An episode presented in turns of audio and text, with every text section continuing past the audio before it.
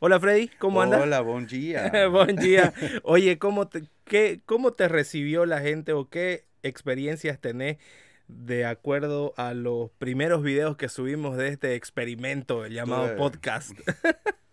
Tuve felicitaciones y amenazas de muerte también. ¿Verdad? ¿Sí? ¿Alguien te No, amenazó? no, no, mu- así te voy a matar a besos, digamos. Te ves muy churro. así. Ah, bueno. Hombres, ¿no? Obviamente. Sí, porque no podrías admitir esto que pase. Mujeres no. No, la- las, las, las cancelo. O- Oye, este, ¿te habías imaginado estar haciendo esto a tu corta edad de 30 y no sé cuántos años? Ya tengo 40. Este año, en unos mesecitos, cumplo 41, bebé. Puedo considerarme vieja escuela ya. Ya sos old school. Soy el más joven de los viejos. Ajá. O sea, soy, soy el, el adolescente del- de, la línea allá de los viejos. ¿no? Ajá. Oye, el otro día yo estaba hablando con, con un amigo que llegó que estudia la fenomenología. Uh, No sé si habías escuchado hablar de eso alguna vez. fenómeno. La fenomenología, a ver, lo voy a explicar a grandes rasgos, obviamente yo no tengo todo el conocimiento, pero es una rama de la filosofía que estudia eh, como las sensaciones del cuerpo y de la mente, es una cosa así extraña, Hermoso. y eh, bueno, te habla filosóficamente de qué es el dolor, eh, qué significa el cuerpo, así bien filosófico la cuestión. Y eh, hablábamos, por ejemplo, el tema de la edad. ¿Qué es el tema de la edad? Wow. ¿En qué momento te, vos te sentís de 30 años o de 40 años o de la edad que tengas? O sea, vos te despertás y decís, pensar que soy una persona, en mi caso, de 34 y me siento como de 34.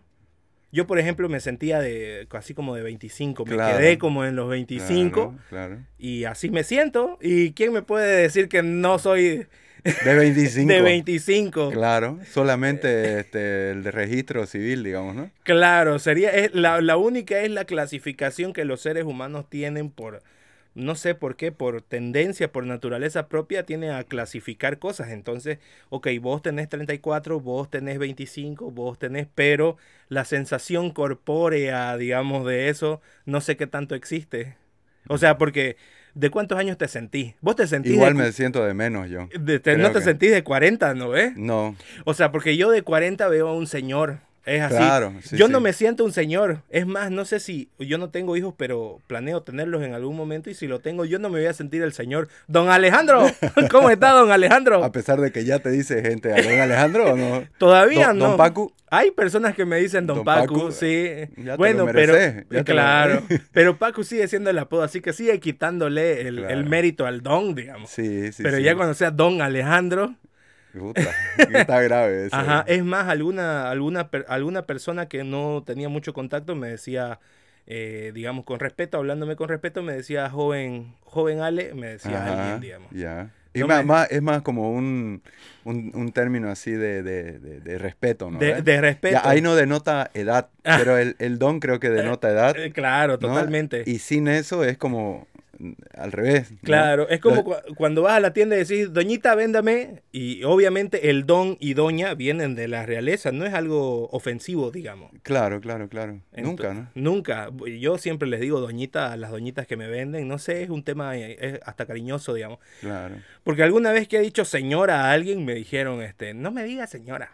Es verdad, a veces puede, puede ser in- insultativo, ¿no? El, el señora mejor es doñita, ¿no? Claro, es que el doñita puede ser, este, O como los... es más de, claro, es más de cariño. Señora es así, muy, muy solemne y hay- algunas personas no lo quieren. Y es como, ¿me estás diciendo vieja? Es verdad, pero hay, hay, hay una diferencia, ¿no? Los europeos, la- yo me acuerdo de esta diferencia, la- la- las mujeres europeas Ajá. no les gusta que las asuman más jóvenes de lo que son. Pero Ah, en mi experiencia, amiga, conocida, Ajá, que he hablado alguna vez de ese tema, sí.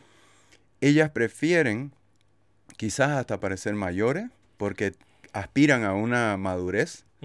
En cambio, Ah, quizás las mujeres más latinas o bolivianas, sudamericanas, eso, cuando vos les hablas de que parecen más jovencitas, tal Ajá. vez se sienten halagadas y ríen, ay, gracias, ¿no? Claro, por un Este- tema de, claro, de juventud, de vitalidad, de belleza. Me incluso. imagino, me imagino que es cultural, ¿no? Es- eso, es, eso es interesante porque, por ejemplo, yo la otra vez estaba viendo un video en el cual decía que eh, A diferencia de América Latina, en América Latina, por ejemplo, si vos te quedas trabajando hasta tarde, es una señal de que sos una persona trabajadora, competente, responsable, etcétera, etcétera.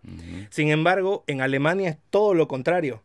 Eh, sí, mierda. Claro, es así como este tipo está trabajando fuera de horario es porque no lo hizo bien y tiene que trabajar fuera de horario porque es un burro y no hizo todo, no lo hizo todo a tiempo. Ajá. No fue efectivo y eficaz. algo así. Exactamente, porque vos tenés tu tiempo para trabajar y deberías haber terminado tu trabajo. Sí, es loquito eso. O, o, lo típico de, de sudamericano, boliviano, que cuando ni bien te dan así una, una pequeña apertura, digamos, este puta, así prefieren no dártela porque te vas a aprovechar, digamos, de esa huevada. Como si les doy una hora a media mañana para que vayan y tomen un café, qué sé yo, ¿no ves? Como en, en, España creo que es así en algunas ciudades. Ajá ya saben que no vuelven hasta la tarde, digamos, ¿no ves? Si le dan libre a las nueve. Eh, claro, tal cual. De hecho, yo cuando, cuando tengo producciones y voy a trabajar, muchas veces yo conozco a las personas que no lo hacen, que son súper responsables, pero en gente en la cual tengo una ligera duda, les digo por lo menos media hora antes y prefiero tenerlo ahí media mm. hora antes haciendo no mucho, pero saber de que me van a llegar a la hora. Sí, sí, sí. Bueno, y volviendo al tema de la edad, vos hace rato estabas hablando de que ya, so, ya tenés actitudes de viejo. Como, el, miedo a cruzar la calle. Esta mañana tuve miedo. De... ¿Por qué tuviste miedo? Porque ya soy un viejo de mierda, yo creo, ¿no? O sea, hay algo ahí también en mi cuerpo. Así yo, yo no me sienta tal vez de eso. Pero digo, así veo un micro y digo, ay, no cruzo mejor. Y antes era como así, vaya la mierda, ¿no? Ajá, no sé si vos alguna vez lo dijiste. Que me pise, pues, ¿no? Ajá, yo, yo me acuerdo que cuando yo vivía en el barrio Amaca, me acuerdo que entre todos los peladingos ahí que jugábamos a veces en la calle, jugando en media calle, y pasaba un auto y obviamente no te mueves hasta lo último, ¿no? Hasta que está ahí Y le pones la mano, ¿no ves? A la puerta para que roce, digamos, el auto, Ajá, o está, exactamente. Acariciando la muerte. Y, y habían unos que decían, este, que me pise, pues si tiene plata. Ese era eh, de Te estoy hablando de 13, 12 años cuando jugábamos ahí en la calle. Es verdad, es verdad. Pero ahora ya. No, ahora no. Somos personas cautas. Sí, exacto. Abrazo la vida. Rechazo la muerte. ¿De cuántos años te sentí? Y yo creo que de uno puede ser entre 30 y 35. La otra vez lo pensé igual. En ¿Verdad? Sí, porque eh, hablamos en, un, en otro podcast igual con unos chicos que me, que me invitaron por duda, por el bar. Este, y me decían que si yo sentía que estar rodeado de gente joven me rejuvenecía. Ah, ok. Y Interesante. La, y la verdad es que la gente que me conoce me dice, puta, no pareces de 40 porque tengo un... Claro, porque tenemos una cosa los dos, que siempre estamos con gente joven, entonces tu léxico, tu energía, digamos, diaria, tu forma de moverte, de hablar, de cosas, por ahí puede parecer más joven de lo que el rando, el, general de las personas de nuestra edad o de, tu edad o de mi edad este, deberían. O sea, estamos fuera del, fuera del molde un poquito, ¿no? Sin darnos cuenta hasta que nos hacen ver eso. Entonces le decía, claro, yo, yo debe ser como, debe ser que somos como un sucubo, ¿no ves? Así le, chupamos un poco la juventud y nos mantenemos un poco más jóvenes. Claro de espíritu. Yo, por ejemplo, por ejemplo, soy consumidor de TikTok y creo que eso me hizo un poco más joven. 18 años. y, digamos, eh, al principio, obviamente, vos ves las plataformas y decís, ah, estos son unos boludos, están ahí bailando como unos pelotudos, no tienen nada. Y estás practicando la coreografía en tu casa. Estoy ahí, BTS. Con pañales. Oye, pero descubrí todo un mundo nuevo y ahora soy bastante fanático y eso me ha ayudado en mi trabajo. Este, por ejemplo, tengo un comercial que tengo que grabar y la clásica es que te dicen esto tiene que ser nuevo, fresco, eh, refrescante, todo, todas esas frases que para denotar algo con mucha juventud, digamos. Por no decir TikTok. Ajá, y, y, me, y dicen tipo TikTok. Pero el guion realmente no estaba TikTok, o sea, no, no te daba esos pincelazos de, TikTok.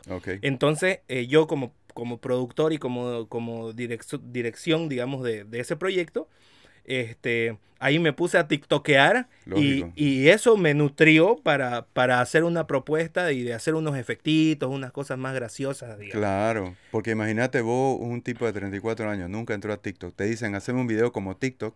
y vos qué mierda vas a hacer si no sabes qué es TikTok, Exactamente. Me imagino que lo mismo pasa con el tatuaje cuando hay nuevas tendencias. Sí, digamos, puntillismo de arrastre, digamos. ¿Qué puta será? ¿no? Y le metes así todo negro, digamos. Eh, claro, claro. Claro, lógico. sí, sí, sí lo mismo.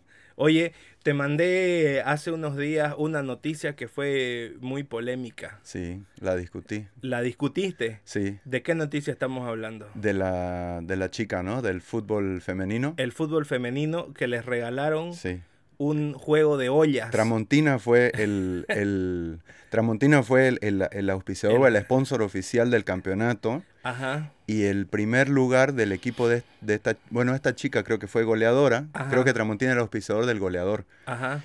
Y, ah, y Tramontina le regaló un juego de olla. Sí. Y ella se lo regaló, dijo que estaba muy feliz de haber recibido y que se lo iba a regalar a su abuelita o a su mamá, creo. Ah, buenísimo. Pero ya la prensa dijo, qué regalo más sexista, por qué ollas a una mujer. Exacto. Y eso lo discutí con, mi futura esposa.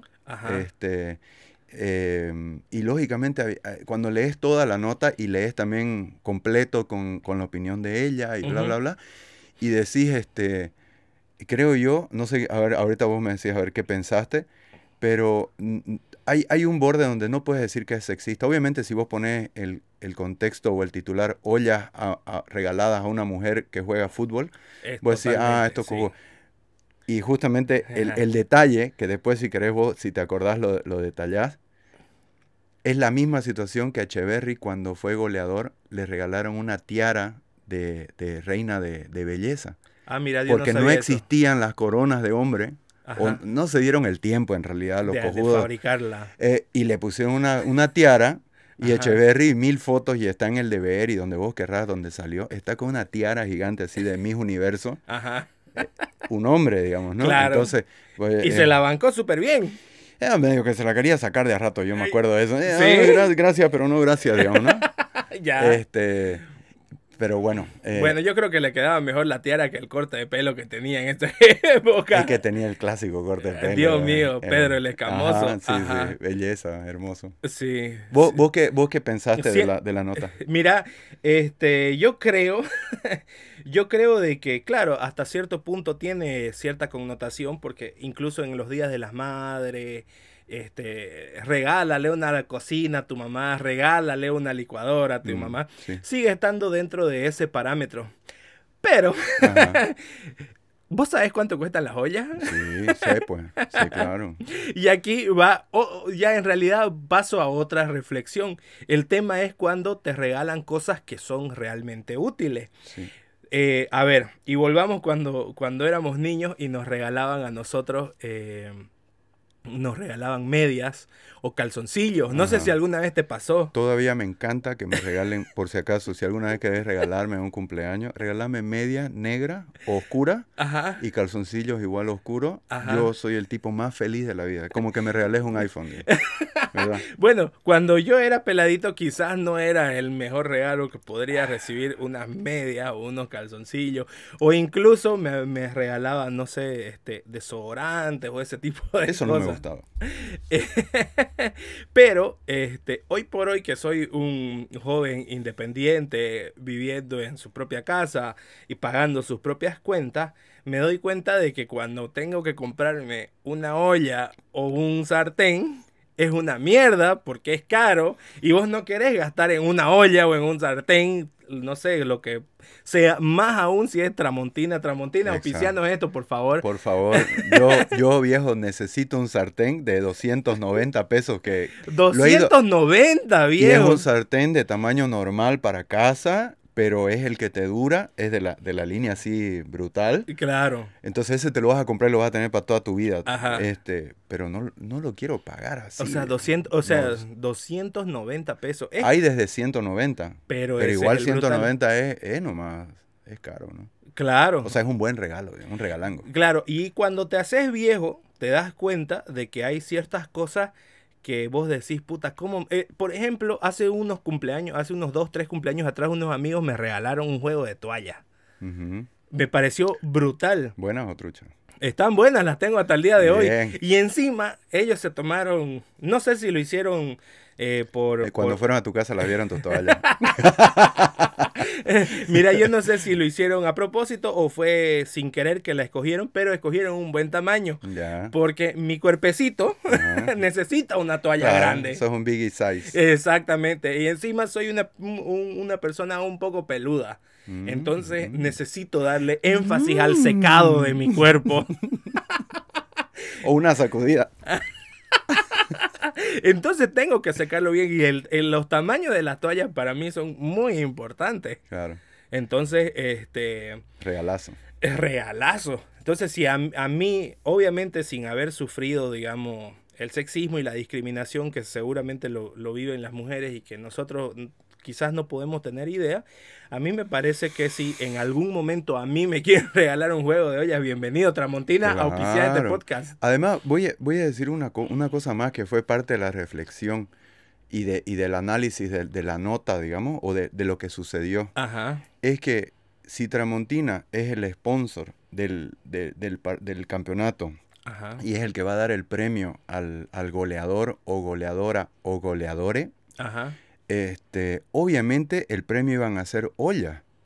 Porque su producto estrella. Es ah, que el, producto, estrella, de Tramontina siempre ellos, que después hayan diversificado. Si vos ves la marca, Este, te das cuenta que las ollas son lo principal, o sea, sartenes, ollas, toda esa línea fue con lo que ellos nacieron y es lo más pro que tienen, porque cuchillos tienen bueno y de ahí que no sé qué más tienen, pero digamos todo lo demás es también bueno. Pero lo que a ellos los representa como marca es las ollas. Son las ollas. Entonces, si hubiera sido Echeverry, vos o yo, digamos, el goleador de un campeonato, creo que, yo, yo digo así, creo que igual nos hubieran dado ollas porque Ahora habría que preguntarle a Tramontina. Habría que preguntarle, quizás y daba su set de churrasco, alguna cosa así, ¿no? Ajá. Que, también lo tiene. ¿Vos tenés un set de churrasco de Tramontina? Yo tengo un set de churrasco de Tramontina. Yo tengo uno y, es huevada, no lo, uso. A mí me los regalaron. A mí me regalaron, ah. creo que tengo dos si no me equivoco. Yo creo que o sea, te dos regalé cuchillas y dos, dos, dos, trinches ahí. Una vez te regalé algo de churrasco yo en un cumpleaños. ¿Verdad? Sí. ¿Qué me Capaz regalaste? que ese, un juego tal vez huevada Tramontina. No, Tramontina no puede ser huevada. Que mejor en su... No, no, no, no. Es que... Oye, y es chistoso porque el otro día estaba buscando, este, fui a una tienda para comprarme una nueva cocina y este, mi futura esposa me decía, este, oye, mira de bonito ese juego de olla. Deberíamos comprarnos juego de olla. Y yo debo admitir que mis ollas no son las mejores ollas mm. del mundo, pero no están mal mis ollas, así que mm. no me... que me compre ollas nuevas era así como, eso era una inversión fuerte. Y ella no cocina, o sea, cocina, pero no es su pasión y, no, lo hace tan seguido. Claro. De hecho, a mí me gusta cocinar un poco más que a ella, digamos, ¿no? Y yo no me estoy quejando de las ollas. las ollas están buenas, el único problema que tienen son las orejitas que, ya están gastaditas. Ya están gastaditas y ya están media flocky cuando, cuando las agarras. Pero la olla como tal está, bonita, se ve blanquito por adentro todavía. Oye, por si acaso podés ajustarlas algunas, ¿no? Le, te da para... Digo, porque a veces uno no las ajusta, boludo. Yo no las ajustaba. Es verdad. Y ahora mis sartenes y todo le paso un destornilladorcillo y ya aguanta, digamos, ¿no? tengo un destornillador en, en el cajón de los cuchillos, tengo un destornillador para nada más que ajustarla mi joyita cada, cada semana. La, yo tenía el destornillador, pero era para abrir el gas de la, de la, de la cocina. Por eso que cambié de cocina. porque tenía que meter el destornillador y ahí meter un papel ahí abajo para que encienda el horno. No, ya no, ya, ya, ya era peligroso. Claro. bueno, y a todo esto, este, ¿qué opinas vos acerca de comprar cosas innecesarias? ¿Vos comprás cosas innecesarias? Vivo, como todo lo que hay en duda, ¿no ves? La mitad por lo menos de esa huevada. Ajá. Este, compro cosas innecesarias como, a ver, ¿qué innecesario compré la última vez? Me voy a acordar, unas lámparas que vi unas lámparas, eran unas, unas bailarinas, no sé qué huevada. Y tuve las, fue una compra así huevada. Impulsiva. Gasté, 600 pesos. 600 pesos. En, esas, en dos lámparas con formas de bailarina. Y, y, y, te, y, te, y te cuesta los 300 del sartén. Claro, claro. Y soy un boludo. Y después no las puedo vender encima. ¿no? Pero esas, esas las voy a vender bien porque Alfredo, nuestro amigo, me dijo que esas lámparas aparecen en una película de Adam Sandler. Ah, y yo voy a buscar. Son las réplicas, no creo que sean las originales. No las de que usaron en la película. Ah, o sea, espero que sí, pero. ¿Te imaginas? No hay forma de saberlo igual, ¿no? ¿Te imaginas haber hecho ese, ese descubrimiento? Vos que trabajas en ese rubro, ¿cómo se llama el que, el, que, el que trajo las lámparas, por ejemplo, para esa escena? De... Eh, sería el director de arte. El director de arte, ¿no? O sus cachimanes. O sus cachimanes, claro. Entonces, no, eh, dentro del dirección de arte están todas las ramas, digamos, ¿no? El que hace la ambientación, el que hace los props, el que hace un montón, digamos. Entonces habría que preguntarle a ese, pues, ¿no? Claro, al director de arte. Pero ya está, o sea, yo puedo conseguir ese cuadro y ta, vendo, vendo lámpara, ¿no? De Adam Sandler. Ajá. Claro. Ojalá, ¿no? Sí. mil dólares por lo menos. Mil dólares, claro. Y no que uno no quiere gastar en ollas o en sartenes de 300, pero sí se compra lámpara. Después me compro la olla. ¿Vos qué es lo más absurdo así que te has comprado últimamente? Mira, yo que estoy practicando eh, Jiu-Jitsu, me llené de kimonos, por ejemplo. Uh, claro. Y, usas dos, digo. Eh, claro, o sea, podría tener dos tranquilamente Podría tener uno, tranquilamente porque... No, uno ya muy cochino. Es, yo sé que es muy cochino, pero igual, sabes que muchos, muchos practicantes solo tienen uno y son tipos buenísimos. Yo ni siquiera estoy ahí de ser buenísimo, este, pero ya me compré varios. Si igual terminás chuto, ¿no? claro. Y me compré la, lo que se llaman las Rash Guard o las, las poleras esas apretadingas. Ya. ¿No ah, Ya, ya que son que son para hacer eh, jiu-jitsu sin kimono, digamos, grappling. Para que te puedan agarrar de ahí. Eh, para que puedas agarrar y es media resbalosita la tela, digamos, para que puedas ahí frotarte. Mm, con otro chico. Ajá, con otros chicos. o para ponértela debajo del kimono para que el kimono, como es una tela media gruesa, no te raspe. Ya, ah, sí, pues porque te raspa, ¿no? Te raspa o para no estar luchando con otro y vos, no sé, a veces se te abre el kimono y estás con el pecho peludo. Y, y, el otro comía tragando. Y, el otro con el pecho Tragando pendejos. Ajá, entonces me compré un montón. Ah, ya. Pero, e, este, debo decir y debo, debo, debo recalcar que soy una persona independiente que trabaja y que gana su propio dinero y que nadie le puede decir qué hacer con su dinero. Así que uso sostén, carajo. Así que si quiero puedo comprar una camita para la esponja. ¿Has visto ese meme, no ves? Bebecito. Así que hay una camita para poner la esponja en el baño. Claro. Comprar cosas innecesarias. Puta, viejo. Pero a veces son necesarias. Yo, por ejemplo, compraría esa camita. Me haría feliz, digamos, verla nomás en mi casa. Es chistoso. Dije, ¿qué, qué, ¿no? Sí, yo una vez en el súper, por ejemplo, encontré un letrero Mm. Que era como un cuadrito, tenía un marco y todo, y decía, era un, era, eh, esos, esos inodoros de antes que tenían el tanque, arriba, ya, el tipo estaba como jalando y lo tenía en la cabeza y estaba él como metiéndose al inodoro por el golpe. Y decía, shit happens, decía el letrero.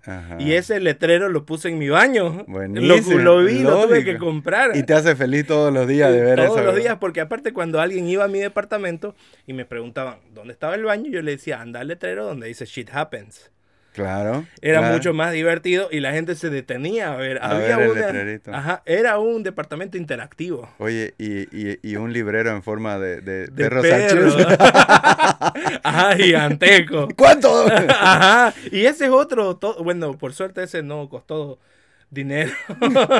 es verdad, no hicimos intercambio de dinero. No, hicimos intercambio de trabajo, de trabajo. Es verdad. Exactamente. Para la, ah, es que vendí, vendí dos más de eso. Ah. Uno a Cochabamba, que se lo llevaron desarmado. Ajá. Y otro a alguien acá, que no me acuerdo a quién, pero... Sí. Y con vos hicimos las fotos, ¿no? Hiciste las fotos de Duda, de República. Ajá, para explicarlo, a ver si alguien, alguien que esté viendo esto... Freddy eh, es entre todas sus profesiones, entre chef, tatuador, eh, también es arquitecto. Eh, creo que no hizo la tesis, pero ya le falta poco. No, no voy a volver nunca más. Muerte a la UPSA. este, eh, fabricó e hizo un librero en forma de perro, así con unas láminas, no sé cómo se llama. Sí, con láminas de madera. Ajá. Eh, un perro gigante, ¿cuánto tendrá? 2.30 por por un metro de alto. Sí, más o menos. Y las costillas del perro son bandejas donde pones libros. Donde pones libros. Donde puedes poner lo que querrás en Exactamente. Y uno de esos tengo yo en mi, en mi pequeño departamento, tengo un perro de esas medidas, el que lo uso de librero y todo el mundo que entra lo ve. Obviamente es, una sensación, es una obra de arte eso. Sí. Que Frida Garden, por ejemplo, le ponga, si va a poner plantitas, que ponga un plástico abajo, porque si no se va, a deteriorar el Ajá, claro, si se moja. Ajá, Claro, es cierto. Oye, y tengo otra consulta. Em, ¿Qué opinas acerca de los haters? ¿Sabes por qué te hago esta consulta? Porque nosotros estamos comenzando con este podcast, estamos experimentando. Y ya nos odiaron igual. no sé si alguien nos odió, por lo menos yo todavía no lo supe. Un amigo militar nos odió. pero pero existe la posibilidad de que nos odien. De que nos odien o de que digamos algo desafortunado o que quizás no, no nos expresamos bien o que alguien saque de contexto una, una, parte y nos ponga así, regalaron regalo sexista a la goleadora del... Ajá, y están de acuerdo o que alguien no escuche todo o no se dé cuenta que simplemente estamos filosofando, pensando. Además en tiempo real, no es que preparamos este todo y me pongo a pensar qué voy a decir, estamos llegando aquí en tiempo real y estamos opinando como cualquier ser humano, erróneamente o más acertadamente. Ajá. Y creo que la idea es un poco que los dos eh, reflejemos un montón de formas de ser de otras personas, tal, tal vez porque ni siquiera hay una intención de hacer esto. No. Es venir y conversar y pasar el tiempo y gastar plata innecesaria tal vez. Podría comprarme yo un sartén sin venir al podcast, pero hemos decidido vernos nosotros porque también es lindo porque somos amigos y no nos veíamos mucho tiempo. Y entonces nosotros podemos estar muy errados. claro, podríamos estar equivocados y, podríamos estar equivocados eh, de forma inocente o de forma eh, natural. Natural, digamos. Ponele por ahí, yo soy un psicópata, digamos, de la, de la, o de la Coca-Cola, por ahí está mal, ¿no? Claro. Pero siempre Coca-Cola. Ajá. que auspicien, Estamos buscando auspicios para poder pagar la chucha. Eso, para comprarnos sartenes tramontina.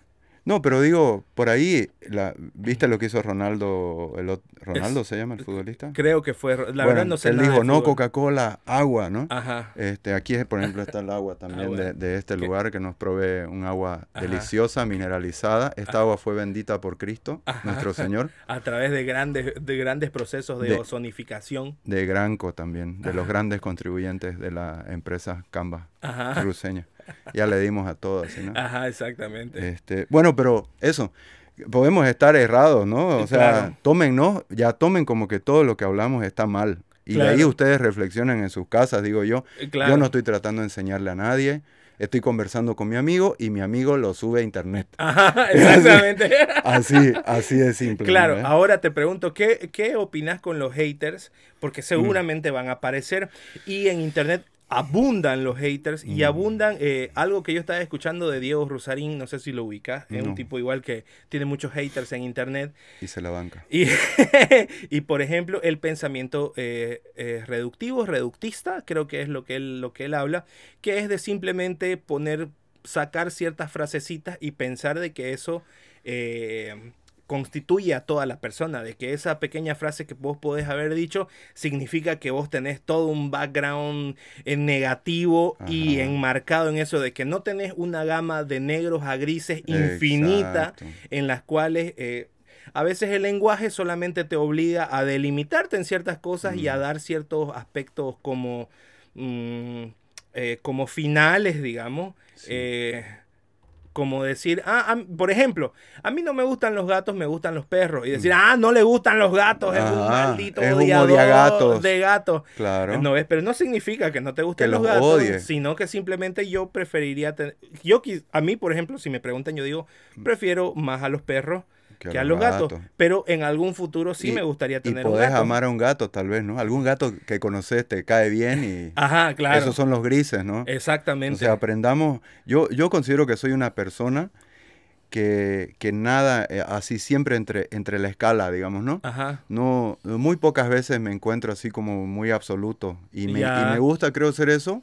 No sé si lo voy a hacer hasta el final de, mi, de mis días, pero creo que ir, ir en los grises te hace, eh, más rico eh, de pensamiento, ¿no? Y aparte hay otra cosa, yo creo y, yo me considero así, de que yo he tenido posturas muy fuertes y muy muy fuertes con respecto a muchas cosas, por ejemplo la religión, por darte o por ejemplo la música, ¿no? Este, he tenido posturas así pero es lo que te define como persona. Podría, hoy, ahorita. Podría decirse radical, digamos. Pero hoy por hoy me doy cuenta que he cambiado y que no tengo las, las los mismos pensamientos.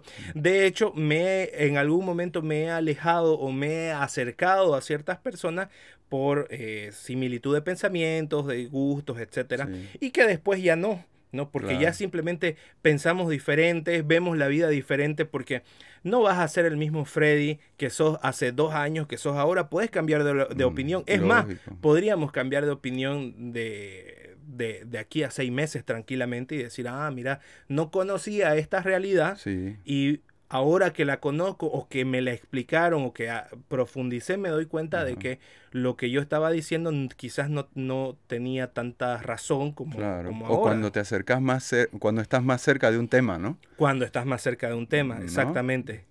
No sé, pues hay un montón de temas que a veces uno está medio lejos. Este, entonces, desde un violador hasta un matrimonio igualitario, por decirte. Exacto. Y vos podés opinar tajantemente sobre cualquiera de los dos eh, y uno no sabe al final, eh, ¿no? Eh, cuando no estás cerca no, no tenés toda la información junta, entonces obviamente, lógicamente que vas a tener una opinión que probablemente esté en mayor porcentaje errada, ¿no? Es posible, lógico. Eso. Más bien creo que una, una de las cosas que uno tiene que hacer es saber de que está errado y tener la predisposición de que en algún momento tiene que cambiar mm. o puede cambiar o existe la posibilidad de que, de que estés errado y, de, y debas cambiar porque cada vez tenés más información, aprendes nuevas cosas, no podés pretender de ser el mismo que cuando tenías 15, 20, 25 a cuando tenés en tu caso 40, digamos, o casi 40. Gracias por recordármelo tantas veces. Oye, y, yo algo, algo ahorita estaba pensando, algo muy sabio, una herramienta muy sabia que la vengo aplicando ya hace tiempo, es por ejemplo, eh, no opinar si no tengo mucha referencia de un tema. Antes creo yo que opinaba un poco más, así, pero lógicamente en un churrasco con amigos, o qué sé yo, en cualquier junta con amigos, opino, digamos, medio, o sea, opinaba, creo yo. tal vez lo sigo haciendo, no me doy cuenta. Pero generalmente cuando soy consciente de eso, digo, mierda, me están hablando de esto y yo... Y, siempre trato de decir, pucha, no puedo opinar porque no, no, no, sé, no, sé al respecto. Y me parece que eso es mejor que, que alargar, digamos, tu, y, y, sabes otra cosa que, que, yo estaba viendo en, en, algunos videos, he comenzado a seguir a ciertas personas que son como líderes de opinión, mm, eh, nuevas para mí, obviamente seguía a otras. Mm.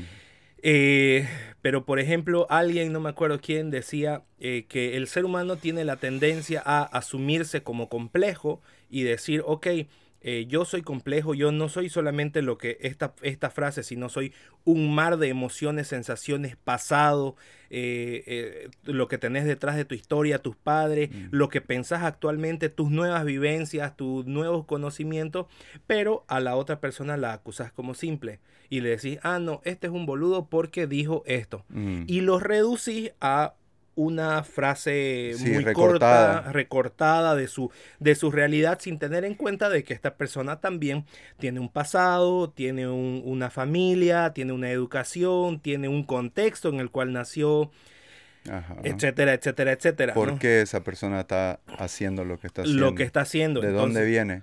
Eso es muy, eso es muy Buda, eso es muy de la compasión, de, de ver a tu compañero de al lado y tener compasión por toda su historia y por qué está ahí, digamos. O sea, como perdonar a Hitler, digamos. ¿no? Exactamente. una cosa así. Claro, si vos ahorita, por ejemplo, dirías, podríamos perdonar a Hitler eh, por lo que hizo en este momento, así que, ¡ah, que los nazis que mataron! Y yo, por ejemplo... O exactamente. Muy, pronto, sí, muy pronto. por ejemplo, yo estaba siguiendo igual en esta onda tiktokera a un comediante, eh, no me acuerdo su nombre porque es medio raro, Lobotsky, una cosa así, eh, que él tiene un podcast que se llama La Cotorriza y que hacen chistes todo el tiempo. Y él es eh, nieto de una persona que escapó de los campos de concentración o estuvo muy cerca de mm, eso mm. y que incluso uno de sus tíos fue muerto en un campo de concentración. Y este, este, este personaje de la cotorriza hace chistes de la Segunda Guerra Mundial todo el tiempo. De, de judíos. De judíos, claro. Ah. El otro día estaba haciendo un, chiste, o sea, estaba hablando y decía, mi padre vio morir a mi tío, este, y, y lo, llevo en la camisa, es este botón, no sé, había un chiste así como, que, hablaban que su tío había sido un botón, una cosa así. Eh y se reían. Ahora, habrá personas que dicen, él está permitido porque él viene de. Sí, sí, sí. Y ahí va otra reflexión. El otro día veía a David eh, Lachapelle, David Lachapelle. Sí, es durísimo. Eh, ajá, que es este, este afroamericano que hace... Comediante, actor. Stand-up, exactamente. Y, oh, se nos fue la luz. ¿Pagamos o no? No, sí, yo creo que sí ah, pagamos. Ah, eh, seguramente se acabó la ¿Qué, ¿Qué hacemos? Este, sigamos. Ya. bueno, estaba viendo a este, a este comediante eh, que se llama David LaChapelle y que eh, dice que su productora un día le, le dice em, oye, me gustaría que no digas la palabra en inglés faggots, ¿no? Que no digas marica, sí. ¿ya? Porque, porque eso no está bien, no se le da una explicación al respecto. Y le dice, oye, pero ¿y cómo fulanito sí dice la palabra faggots en, en sus presentaciones? Y ella le dice, bueno, lo que pasa es que él es, él es eh, homosexual, entonces él está permitido hacerlo. Em, entonces, eh, el tipo dice, ¿y puedo seguir diciendo la palabra niga? Dice, dice él. Sí, eso puedes seguir diciendo. Ok. Entonces, él, en su stand-up sale, dice, entonces salí de la oficina de fulanita y ahí me di cuenta, ok, pero yo, yo no soy un niga. Claro, porque niga es una palabra que usaban las personas que esclavizaban. Los blancos para llamarlos peyorativamente a los negros. A, los negros, ¿no? Sí, que en realidad es negro en, en, eh, eh, Exactamente. Entonces era chistoso que le permitían a él decir niga, pero él dice, pero yo no soy un niga, porque yo no soy un esclavo, digamos. Entonces ahí había todo una... todo, todo, toda una, reflexión al respecto y de quién puede decir y quién no puede decir ciertas cosas. Y ahí es donde él invita a una, a una señora blanca en su especial, no sé si lo viste. Ese no lo vi. Y ella empieza a relatar cosas que él le va dictando, le va pasando papeles. Y dice nigger. Diez mil veces. Ajá. Y ella, ella lo lee. Ya. ¿no? En el, en el especial de, creo que está en Netflix, no sé dónde lo vi, pero, pero me acuerdo de esa escena, pensé que justamente de eso Mira, no la vi esa, pero está y bueno, sí, y a es, mí, es un acto artístico ese, ¿no? Es una performance artística realmente. El cojudo es muy inteligente en ese sentido. Y, y, la comedia, no olvidemos que la comedia tampoco no define a la persona que está en el escenario, está haciendo un performance, o sea, Marilyn Manson no es que alaba al demonio o que se chupa el pene, se autochupa el pene, digamos todo. Se sacó dos costillas. lógico, o sea, es algo que se crea para un performance, es un, es un actor, es un performer, digamos. Exactamente. Entonces, cuando se prende la luz, empieza la performance. Y cuando se apaga la luz, se acaba el, personaje y sale la persona, ¿no? Exactamente. Entonces. Ahí te este, volvió la luz. Wow, y con sol. Ajá. Entonces, este. Bueno, e, eso, ¿no? A mí, a mí me, me, sucedió un pequeño evento que lo voy a mencionar así rápido. Yo iba a subir para, lo, para una historia de, de, las hamburguesas, la muerte burgers, en el mes de en el mes de, de, la diversidad sexual, creo que era. Este, entonces había, vi un meme chistosísimo que decía, era un chico así bien pintudo este, adolescente sacándose una selfie y decía, por la forma, por, por, la forma de vestir, ¿qué crees que como? Ya. Y abajo la respuesta era pichi. Ya. Y yo iba a poner la muerte burgers. Ajá. Le iba a poner encima, ¿no? Ah, claro, tapando eh, la palabra. Eh, claro, porque hacemos un, como siempre hacemos collage con cosas muy bien simple, ¿no? Ajá. Y me olvidé de poner la muerte burgers. Y, lo subí como pichi. Ya, y te quisieron matar. no, y hubieron dos chicos, eh, uno muy jovencito y otro no tanto. Eh, se ofendió y obviamente dijo, ¿cómo puede ser que mi hamburguesa favorita suba este tipo de, de, de, comentarios, cómo, cómo, cómo eh, justamente en el mes de no sé qué, y para empezar, yo, y le escribí, ¿no? Le dije, mira, primero, ah, no, me acuerdo que a, uno de ellos le expliqué, y el que fue como más incisivo, más puntual y más corto, simplemente le respondí, porque somos gays. Ajá. Le dije, porque somos gays, porque lógicamente si él me conociera a mí o nos conociera a, a, a mi socio, a mí, Exactamente. sabe que yo jamás, jamás, mira, es más, este, voy a pelear más por un gay, hombre, mujer, extraterrestre, zapato, mesa, silla, que por un mocasinero este, camboide, digamos, ¿no? Claro, toda de hecho, eh, claro, y por una causa justa puedo luchar por los dos. Exactamente. ¿Me entendés? Sí. Entonces, eh, pero bueno, al parecer, al parecer creo que yo, yo todavía no tengo muy claro. Eh, obviamente, este, no me gusta hacer muchas bromas acerca de, de, raza, de piel, de preferencias sexuales, pero al mismo tiempo también me permito reírme de algunas cosas como para aliviar también ciertos temas que por ahí estoy, en lo, estoy incorrectísimo. Por ahí tengo que callarme la boca y no hablar ni de un mocasinero, ni, ni de escribir a un punk, ni de escribir a un marica, ni de escribir a un señor homosexual, ni de escribir a un señor alienígena, ni a un colla, camba, tarijeño, chaqueño, X, Z. Y, digamos, ¿no? Ajá. Quizás no lo tengo que hacer. Es más, prefiero ahora, creo que muchas veces prefiero no hacerlo. Claro. Y, y, a ver, y nosotros que nos conocemos, nosotros sabemos que estamos de más que del lado de, la comunidad LGBTI, no sé qué otras letras más. Sí. Porque tenemos amigos muy cercanos. Menos de los pedofílicos, eso no se van a permitir entrar nunca a la Claro, me imagino que no. Pero sí, digamos, no. Pero ahí, y ahí va, volvemos de nuevo. ¿Cómo te enfrascan en una cosa que quizás pudo haber sido un error? Quizás pues, podrías discutir y decir, pucha, esto no, porque por esto, por desconocimiento. O, la, o la cagué nomás porque soy un opa, digamos. Ajá, porque soy ser humano, te equivocaste, digamos. Sí. Pero eso no significa que seas un maldito homofóbico. y que estás en las noches juntándote con tus amigos, planificando así con tu bandera, con una esvástica, ¿no? Claro, exactamente. O lo que sea, no sé. no, sí, lógico, lógico, lógico. Este, sí. tenemos que, tengo, digo yo, tengo que ser más, más, más libre, pero además eh, permitirme caminar entre los grises y no ser tan el totalitarismo y el dogma, Eso creo yo que son, creo que son, están dentro de los errores más que de las virtudes. Eh, claro. Creo que pertenecen más al grupo de los errores que de las virtudes, ¿no? Totalmente. Mm. ¿Y vos crees que, vos crees que alguna vez has sido un hater? Claro, lógico. He odiado cosas, este, a veces niños he odiado. Cuando era más adolescente odiaba a niños, oye, sin, sin razón. Por favor, explica eso porque esto va, puede traer muchísimos haters. No, eh, más, peor sería que los amen, ¿no? O sea que no a la pedofilia. No a la pedofilia. Ese es el mensaje del día de hoy. Este, no, no, de verdad, naturalmente, no sé si les ha tal vez a, alguna gente le ha pasado. Yo veía a un niño, digamos, y ponerle compartía en, un, en una reunión familiar, digamos, un sobrino.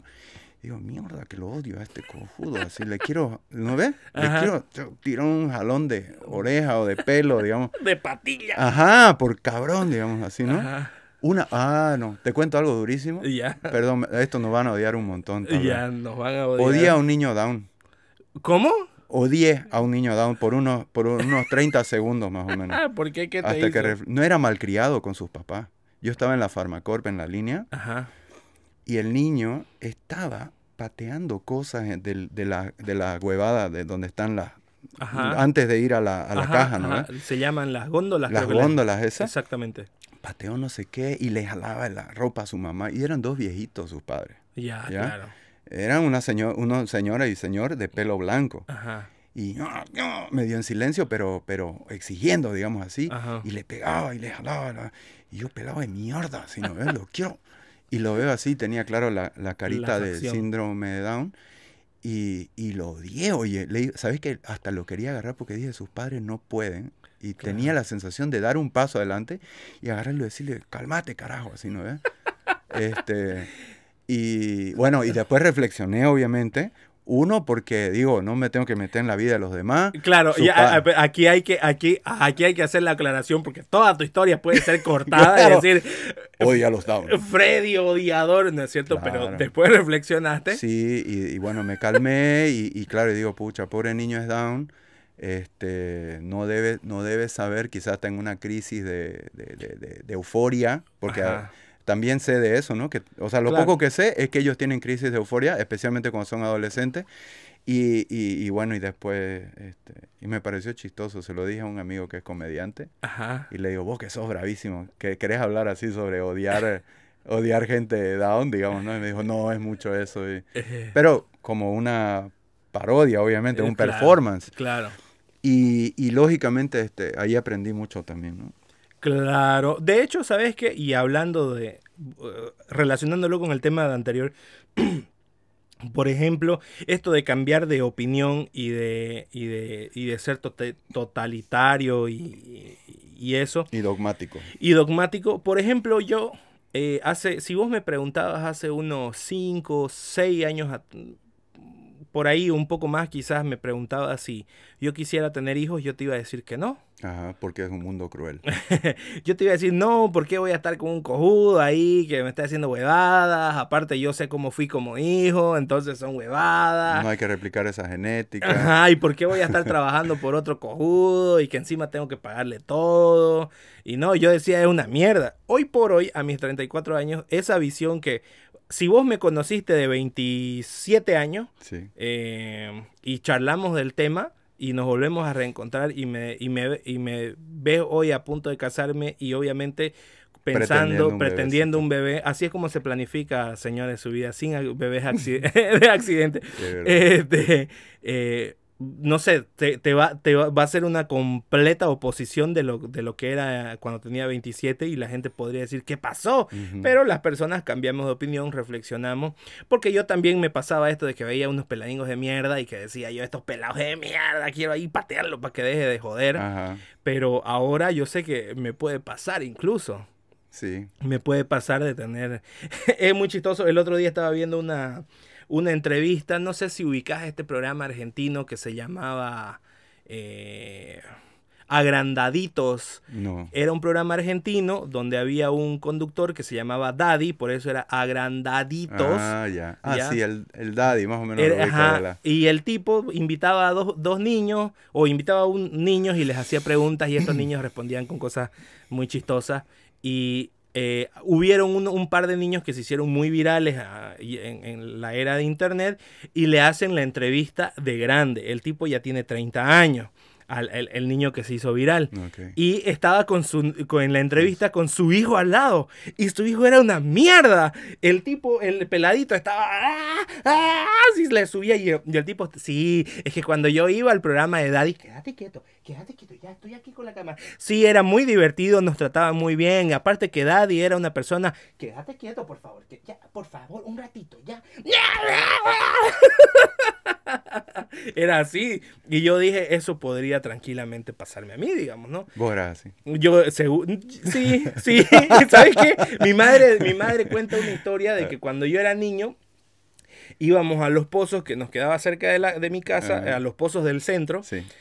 Y que yo a veces exigía que, le, que me compre un juguete, ¿ya? Y, eh, y zapateaba. zapateaba. Y dice que cuando ella no lo compraba porque no tenía plata, porque no, por último no se le cantaba la bola, yo me tiraba al suelo y me uh. revolcaba en el suelo. En sin, esa agua puerca de los pozos. Exactamente, sin importar si había agua, barro, lo que sea. Ya eras metalero en esa Claro, obviamente, después de muchas veces que mi mamá contó la historia y decía, esta es una mierda, sus hijos van a salir una mierda como producto del karma, yo lo sé, ahí yo me puse a reflexionar y dije, oye, pero yo era un niño de cinco años, la culpa la tenés vos por no haberme, no haberme educado, digamos, yo eh, tenía cinco años. Eso. Yo estaba obedeciendo a mis instintos de niño de cinco años. Lógico, hay que ser muy inteligente para poder eh, engañar a un niño de cinco años y que no, que, no caiga en ese pánico, en esa histeria que caía vos o cualquier niño, ¿no? Digo, con Andrea, con Andrea yo aprendo un montón eso, ¿no? claro, porque ella trabaja con muchos niños. Y los controla, o sea, pero de, de unas formas increíbles, ¿no? Ajá. Sí. El otro día, por ejemplo, una técnica así cortita que ella usó, cuando el niño se cansa en la clase de, ballet y quiere hacer, hacer caos, le dice, le dice ella que está cansado. Ah, estás cansado. Anda a descansar afuera de la, de la clase. Y el niño sale feliz, contrario a lo que nos hacían a nosotros. Claro. A nosotros era callate, sentate ahí y vos con todo el kame kameha contenido. y en algún momento volcabas el pupitre así o algo, ¿no? Y ella los deja salir a descansar. Este, salen y entonces este, les crea una idea de que afuera es aburrido y dentro de la clase es divertido. Ajá. Entonces cuando ellos descansan, vuelven por voluntad propia y entran a la clase de vuelta.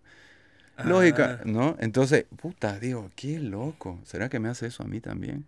Eh, y no lo sabes. Probable. Claro, las técnicas de psicología de que una persona podría utilizar contra otra tranquilamente. Sí, sí, sí. ¿Vos alguna vez has utilizado alguna técnica pues, sí, Ya, te, dije, soy un animal salvaje. Yo vivo, mi mente es muy simple. Ajá. O sea, ¿me vas a decir que vos nunca dijiste, voy a hacer esto para que la otra persona reaccione de esta otra forma? No recuerdo ahorita, oye. Muy, muy poco. Quizás es muy instintivo y no lo, no lo, como que no lo pienso mucho, tal vez. Ah, puede ser, ¿no? Yo sí, yo sí? sí, obvio. Sí, sí.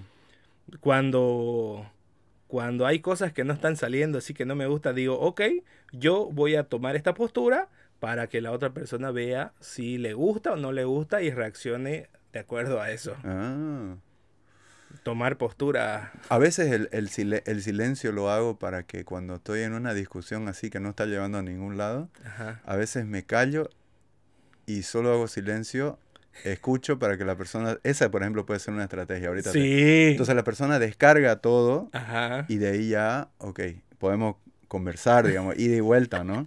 Ajá, y no se emputan. Exacto. Y no se, y no se emputan, creo. No, no, no recuerdo ahorita que alguien se haya emputado. Este, pero, pero mi otra opción es emputarme yo y mandar todo al carajo, digamos, ¿no? Claro, y dos personas emputadas. Se van a la mierda. Y ya, y chao, y me voy, digamos, ¿no? ¿Vos sos una persona de enojarte? Sí, soy enojón. Tengo, tengo genes enojones. ¿Sí? Sí. Muy en... Yo igual, oye. Y sí, pero bravísimo, ¿no? Loco así. ¿Por qué? Porque puedo. No sé, porque está, porque está en mi sangre, digamos. ¿Y qué, qué haces? Si de niño me hacían gorila. ¿De verdad? Claro, en mi colegio era gorila blanco. ¿Verdad? Sí. ¿Y por qué y cómo? Me daba ansiedad.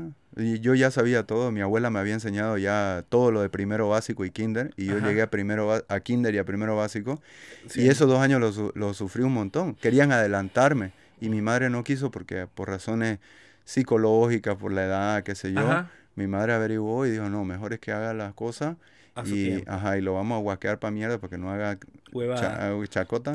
No, no me guasqueaba. Pero eh, me tuvieron más paciencia, la verdad. Y mi abuela y mi madre me, me hacían reflexionar mucho, que por ahí también ahí está la, la escuela reflexionadora, acerca de eso. Eh, y, y, la llevé bastante duro, me acuerdo, kinder y primero básico, pero de ahí ya me adapté, porque en segundo ya no sabía nada de lo que venía, y entonces ya tenía que estudiar. Claro. Entonces, a la par de todos. Digo. ¿Eras buen alumno? Era buen alumno. Yo era malísimo. Hasta la creo que en la universidad ya fui malo. Malo, pero porque no entendía y me costaba un montón. Yo sabes que, y esto es una, una crítica al sistema educacional a nivel mundial, se podría decir bueno, no sé cómo, cómo enseñarán en Suiza y en Noruega o en Finlandia. Debe ser hermoso, pero yo, por ejemplo, era muy, muy, muy malo. Es más, yo no sé cómo mierda salí de la universidad ah, y, del, y de bachiller. O sea, tengo, tengo agradecimiento por, por algunos amigos que me ayudaron y me, me, ayudaban hartísimo, pero yo creo que si no hubiera sido por ellos, no sé qué hubiera pasado con la universidad, ¿no? Y, igual hubiera forjado mi camino yo solito como, como lo hicimos ahora de que me dedico a mi profesión este y me va bien, no me va, no me va mal. No llueve pero gotea, dice el dicho. No, pero sí te va bien, sí, sí estás, sí estás entre las referencias de Bolivia y de la ciudad. O sea, eso también agradecerlo. o sea, no, te hagas el bueno, pero... No, sé, no, pero sí sos bueno. No, sé, bueno, la cosa, la cosa es que yo no sé cómo, cómo salí de la universidad y del colegio, digamos. En el colegio mm. era tan, pero tan malo. O sea, este... Para empezar, o sea, desde educación física, ¿no? Ya, ya era el gordo que no jugaba fútbol, que no hacía ni mierda. Eh, en colegio mis, mis cuadernos estaban todos con ¿cómo se dice? ajados. ajados. con, con oreja. Con oreja. Era malísimo. Mi, mi, mi madre sufría hartísimo conmigo en el colegio. Sí.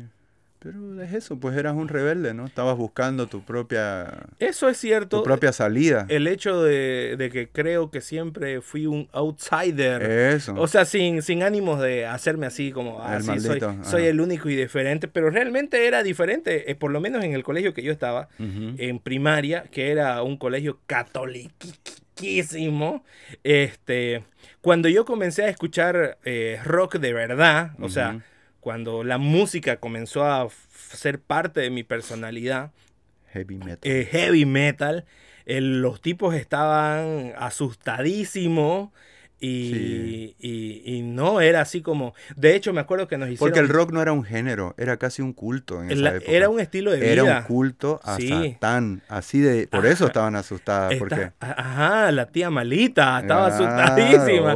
De, de, hecho, me acuerdo que una vez nos hicieron. Yo tenía como unos 12, 13 años. Nos hicieron ver un capítulo. Nos hicieron ver un documental que se llamaba La música encantada. No. y ese documental era de que hablaba de los mensajes claramente satánicos que habían en distintas bandas de rock. Led Zeppelin, eh, Pink Floyd, eh, eh, Black Sabbath, Ozzy Osbourne. y, y, me acuerdo que en el documental, ahora vamos a, así, ¿no? Ahora vamos a ver con esta máquina especial que hemos construido, lo que dice el disco de Black Sabbath si uno lo pone al revés, ¿no? Y, y, claro, tenían así como una máquina que estaba sonando ta ta ta ta.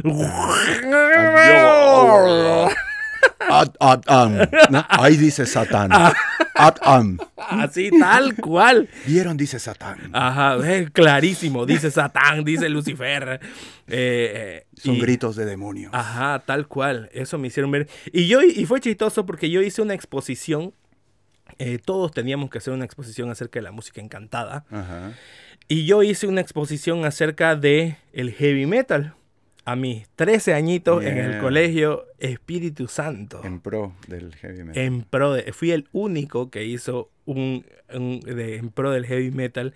Esto ayudado obviamente por mi tío Ronald ah. Subirana, en el cual desglosábamos las letras de heavy metal. necesitaba grabar al revés. Ajá.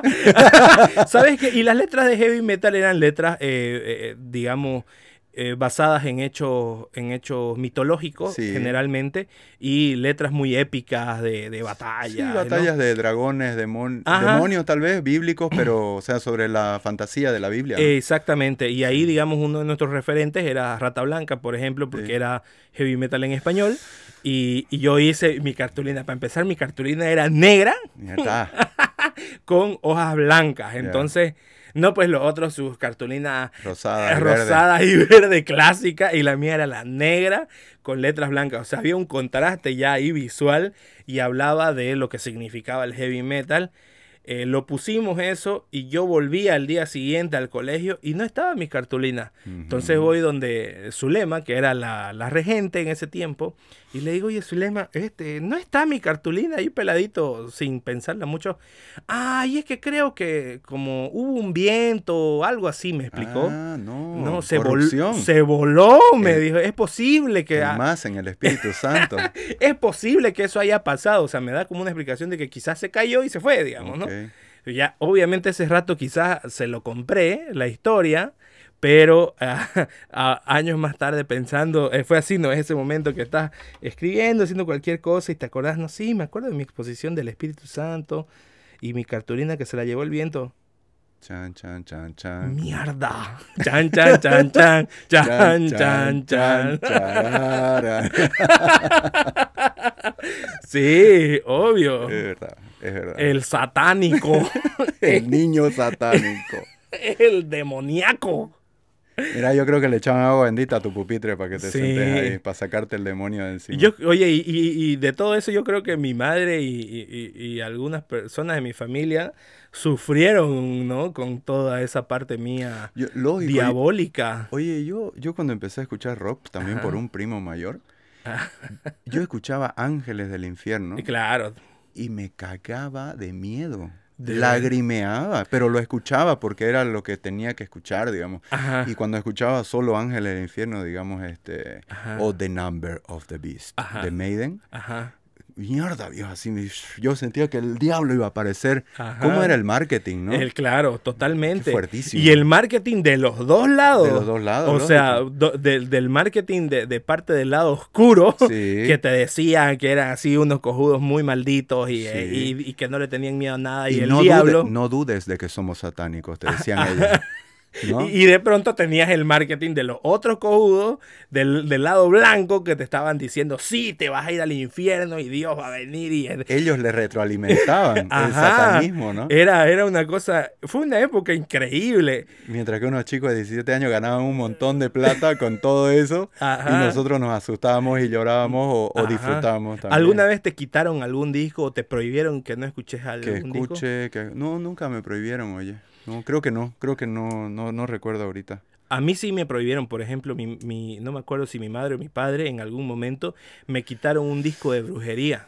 Oh, y ahorita me acordé, el que tiene la cabeza cortada. Exacto. Es que también tenía una cabeza cortada que se veía hiperreal. Era real. Eh, eh, no, brujería es como Blair Witch Project. Eh, claro, sí. Se creó toda una mística de que ellos eran traficantes, narcotraficantes, y que asesinaban gente. Y que, claro, se creó todo, como Marilyn Manson que se sacó el ojo con una cuchara. O la costilla. O la costilla, sí, sí, sí. Yo, yo, la verdad que a la actualidad, y si hay algún este, fanático de brujería así más pro, que diga si esa cabeza era real, yo, yo creo que no era real. Ahorita pienso que no era real. Ah, según tengo entendido... O, por lo menos no que ellos la cortaron, la cabeza del, güero, ¿no? Según, según, tengo entendido, esa portada salió de, unos registros policiales. Ah, ok. Ya, entonces a través de eso... Vos entraste a esa página que había... que era creo del vocalista de los Sex Pistols, donde había gente mutilada. No. Era como un catálogo. Ahorita no me acuerdo si se llamaba algo así como escopeta, shotgun, algo, o qué se llamaba. Tal vez alguien también se acuerda y me diga. El, el, loco, el vocalista de los Sex Pistols, tenía esta página y era un catálogo, boludo, así de como de defunción, como si fuera un catálogo policial. Nombre de la mm. persona, cómo, cómo fue mutilada, y la foto de registro. No. Era asqueroso. Yo, no, yo no, no nunca entré, no, no sabía que existía. Ah. Pero bueno, en esa época también eh, se crearon muchísimas páginas web que eran así bizarrísimas. no sé si te acordás de esas páginas que predecían cuándo te ibas a morir y vos ponías ciertos datos. Sí, pero no entré. Me da, miedo, no quería saber cuándo me iba a morir. Yo entré y puse los datos y eso, eso más o menos era lo, lo equivalente a la a las, ¿cómo se llama? A las cadenas de que, que mandan tu mamá, que mandan tu abuela, ¿no ves? De esta virgen te va a cumplir el sueño, ¿no ves? Equivalente a eso era, eran esas páginas donde vos entrabas y página que te dice cuándo te vas a morir. Y entrabas a la, a la página, ponías datos y salía como un contador y el contador te decía, este, te quedan no sé cuántos, miles de días, obviamente no te decía te vas a morir de aquí tres días, te daban así 20 años y salía un contador, tic, tic, tic. Esos tipos han ganado plata también. Seguramente. Con, con los ads, los primeros ads de Google, seguramente esos tipos ganaron plata. Sí. Y, y, el, y la Pixel, no sé qué se llamaba, One Pixel algo. Ah. Que hicieron, vendían un dólar por pixel. Un dólar por pixel, ajá. La página de un millón de dólares, one million dollars Page, algo así era, o One Million, sí, algo así. Lo canga. Y que sigue existiendo hasta el día de hoy. Que vos entras y ah, claro, te venden un pixel y es así como... Por una publicidad. Por una publicidad. O por lo que quieras. Puede estar la foto, tu foto de carnet ahí, pero vos pagas un dólar y te la ponen ahí. Ajá, y te ponen en un pixel. O dos pixeles, o podrías elegir 100 pixeles. Sí, me acuerdo tipo Coca-Cola había comprado 100 y decían un tiempo ahí en el, logo grande de Coca-Cola, así, ¿no? Hermoso. En esa página. Qué, qué loco, ¿no? Qué loquísimo. Qué loco para crear eso. Oye, bueno, volviendo a lo de, lo de que me quitaron el disco, por ejemplo, a mí me lo quitaron de brujería porque obviamente yo estaba con todo escuchando brujería y me creía el, el diabólico, ¿no? Eh, obviamente un peladito sin, sin ningún rumbo, no sé pues cuántos años tenía, 15. Y, y mi, que mi padre me lo quitó porque mi madre se había quejado de que yo era yo andaba muy irresponsable con las tareas, que, en, que, en, el colegio no tenía muchas llamadas de atención y que, y que me estaba portando mal básicamente. Entonces, una de las soluciones fue quitarme el disco porque resultaba de que eh, ese disco era mala influencia. Ahora pensándolo y ¿Salías a matar güeros? No, ni, ni, ni chaisita. ¿Sabes qué? Ahora pensándolo, una de las cosas que, creo que, pasaba es la, la energía acumulada que vos tenés cuando sos joven y no la gastas. Eh, por ejemplo, hoy, hoy es bastante común ver de que la gente pone a sus hijos en actividades. muchas clases de eh, fuera del colegio. Fuera de colegios extracurriculares, natación, artes marciales, bicicleta, fútbol, lo que sea. Pero yo por lo menos no tuve tanto esa suerte y eh, yo, mm, tenía muchísima energía. De hecho, hoy si, si practico y entreno y hago lo que hago es porque tengo mucha energía y esa energía, dicho sea de paso, creo que se ha convertido incluso en ansiedad. Esa ansiedad mm. que, yo ahora tengo y que de hecho la he tratado, este, la, he tratado eh, con médicos.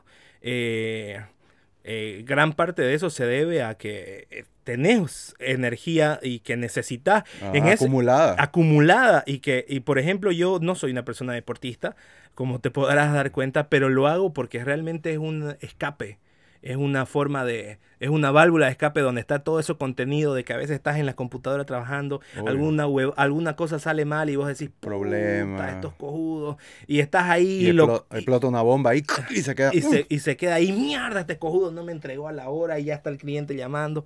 Y claro, voy en la, en la, en la noche y desestresado, ¿no? Claro, claro. Y encontraste tu deporte en el jiu-jitsu. Y encontré, y encontré el deporte que cuando era pelado era la música. O sea, gritar en mi cuarto y, hacer así. Eh. Y mochear con los amigos y juntarse a tocar. Este, era un desestrés genial, digamos. Sí, pues. Sí. Yo creo que eso, eso, a nuestra generación nos dio el rock, ¿no? Era el desestrés más que realmente que creamos en Satán. Exactamente. Eh, no, nada, no creo. Solo conozco un satánico que se, encima se mató en nombre de Satán, pero ah. era muy under Claro, creo que. Sí, de la banda Ciervo Negro, creo que era. No sé, no tengo idea. Pero es del único que yo sé. Después todos los metaleros, heavy metaleros de, de la época. Ajá este, son ingenieros petroleros, así, ¿no ves? Hay varios, mucha plata. Hay varios que sí, hombres de bien. Hombres, hombres de súper bien, ingenieros todos, ¿no? Sí, así sí, que está bien. Solo necesitaban, solo necesitábamos descargar energía. Es eso. Eso era todo. Eso nada más éramos jóvenes con mucha energía. Y que nos enseñen a pensar mejor, digo. Y que claro, y que, no estar bajo el, pensamiento cuadrado de que no tenés que ir al colegio, luego a la universidad y hay que portarse bien. Y tenés que elegir una carrera para toda tu vida. Eh, digamos. Es que no, nuestros padres no, no tuvieron tampoco mucha opción. No, claro. Pero era, pero era una vida más simple también, entonces estaba bien. Cualquier oportunidad que venía creo que para ellos estaba bien. Sí, exactamente. Eh, nosotros ya tuvimos más opciones, nos dijeron que podíamos hacer más o menos lo que querramos. Exactamente. Y entonces cuando te dicen eso, no sabes de dónde agarrarte. Escapas para cualquier lado, y todo. Y vas probando de todo y, no le, y le pelás y te frustras y empezás otra cosa no sale, le frustras y así hasta que encontrás, digamos, vos encontraste lo tuyo y te desarrollás perfectamente en lo tuyo. Claro. Y probablemente todavía tenés los, los cuadernos ajados. Ajá, totalmente. Ese lo veo bastante bien, por este, ejemplo. ha durado varias semanas y está este ahí a mis amigos de Caninos si nos quieren auspiciar. Pero claro, porque solamente lo abro para escribir cosas que y digo. ves y lo abrís con cuidado. Ajá. Ya no sos un chico metalero descuidado. Ajá, no. Rompe todo. Ajá. Oye, y contándote una historia de cuando uno es niño, hablando de la niñez y la adolescencia, hay una historia que el otro día me acordé y dije, ¿sabes qué tengo que contarla? Porque posiblemente esta historia llegue a la persona correcta, mm. ¿ya? Y resulta cuando yo era peladito y estaba en el Espíritu Santo, tenía una compañera que se llamaba Leonela. Leonela, si me estás viendo todavía me acuerdo de vos. Em, ella era, creo que era la nieta o era la sobrina nieta de Banzer, porque era Leonela, no sé qué Banzer, ¿ya? O Leonela Banzer, ya no me acuerdo muy bien. Perdón, Leonela. Pero me acuerdo de Leonela. Y Leonela era, era así medio grandecita y era que imponía respeto, ¿ya? Este. Todo un avance. Ajá. La cosa es que una de esas pocas veces en las cuales yo festejé mi cumpleaños, eh, mi cumpleaños es en diciembre. Felicidades. gracias. Pero lastimosamente mi cumpleaños al ser en diciembre no puedo festejar con mis compañeros de colegio porque todos están en ah, otra. y más en ese tiempo donde tenías que llamarlo por fijo digamos. uno se perdía no, tres meses y nadie, nadie sabía qué pasó. exactamente. Si no vivía cerca o no era realmente tu, amigo amigo no, no lo tenías todo en un grupo de WhatsApp. Sí. y y mi mamá me dijo, ok, vamos a hacer tu cumpleaños y vamos a averiguar los teléfonos de todos y vamos a invitar a todos tus compañeros. Se puso pro tu mamá. Se puso pro. La cosa es que fuimos a, no, fuimos a invitar a todo el mundo. Era como mi cumpleaños número, número 8, número 9. Ya cumplía 9, 9, 10, años, 9, 8 años. Y eh, yo me había hecho en la cabeza esta invitación repetitiva que yo, hola, te invito a mi cumpleaños, por favor no faltes. ¿Ya? Y les, se los decía eso a todos mis compañeros. eso, no, no, porque yo fui a dejarla físicamente con mi mamá y con... Huye, Ajá. casi como un testigo de Jehová. casi, casi, casi, casi. Ajá, fui a dejarla, sí. Entonces, fui a la casa de Leonela, ¿ya? Y Obviamente yo en mi pensamiento en ese tiempo decía, pucha, Leonela viene de la familia de, de Banzer, que es presidente y todo. Yo decía, pucha, si va Leonela a mi casa, a este, por ahí me trae un buen regalo. Ese era mi pensamiento. Entonces yo quería que... a Leonela otra vez. yo quería que Leonela vaya a mi, a, mi cumpleaños. Este, entonces llego a la casa de Leonela, me atiende Leonela con sus tíos, obviamente, digamos ahí que, ay, Leonela, te viene a buscar tu compañerito. Hola Leonela, ¿cómo estás? Te invito a mi cumpleaños, por favor, no vayas, le dije. No. ¿Me equivoqué? No. Tuve un lapsus linguis y no sé por qué le dije eso. No. Yo que, Leonela, yo quería que vayas a mi cumpleaños número 8. Mm, ¿Y, no fue? No fue, pues. Ah, uy, no, gravísimo. obviamente que no iba a ir. O sea, no te retractaste en ese momento porque te quedaste congelado. Eh, claro, me equivoqué. Y había repetido esto en mi cabeza a todos los que le había entregado invitaciones es lógico. Y era como, o sea, era un niño y no... no Ahí fallaron los adultos. Ahí debieron haber reaccionado inmediatamente y decir, no, Leonela, se acaba de equivocar este brutito.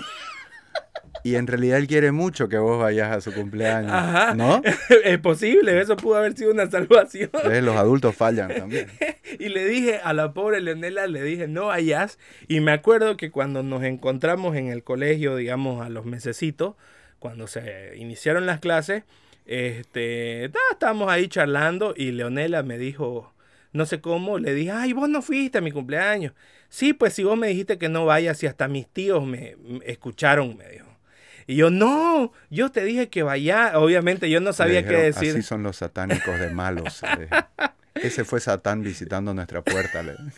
Disculpame, Leonela, yo quería que vaya, obviamente porque quería que me traigas un buen regalo. Pero igual si no me traía un buen regalo no me pasaba nada, estaba todo cool. Estaba todo cool. Yo era niño, igual quería un buen regalo. Claro, una pelota de, fútbol para que no juegues nunca. Ajá. ¿Alguna vez tuviste un lapsus linguis eh, vergonzoso? ¿Con el linguis qué? ¿Alguna vez te, equivocaste y dijiste algo que era diametralmente opuesto a lo que querías decir? Mi compañero de colegio en la adolescencia, su mamá falleció. Hicimos todo, fuimos al, al, entierro, hicimos una cola y todo el mundo le estaba dando el pésame y yo le dije felicidades. Y él me miró y yo lo miré con ojos de huevo frito y le dije perdón y lo volví a abrazar y él empezó a cagarse de risa por suerte. Y yo a me caí de risa y le dije, perdón, sabes que soy un idiota. Y me dijo, viejo, es lo mejor que me han dicho hoy día, gracias, me dijo. Y me fui todavía con vergüenza hacia un lado donde estábamos todos así como formando. Ajá. Eso, como creo que eso es lo, peor que he dicho, que me acuerde ahorita. Más bien. Sí, me acordé inmediatamente cuando dijiste lo de, lo de Leonela. Oye, qué, jodido. Qué terrible. Pero bueno, la vida está hecha de momentos terribles y la cagada igual. Claro, y, de, y volvemos a lo que hablábamos al principio, de que somos humanos, la podemos cagar. A veces podés tener un pensamiento y, y, te, y, te pueden decir, ah, sos un maldito, no sé, odiador de gatos porque dijiste que no te gustan los gatos. Sí, sí, los dogmas te hacen así. Cuando vos sos una persona dogmática, es blanco o negro, este, y, y hay un montón de, o sea, la vida, la vida es idas, vueltas, este, errores, reflexiones, aciertos, ¿no?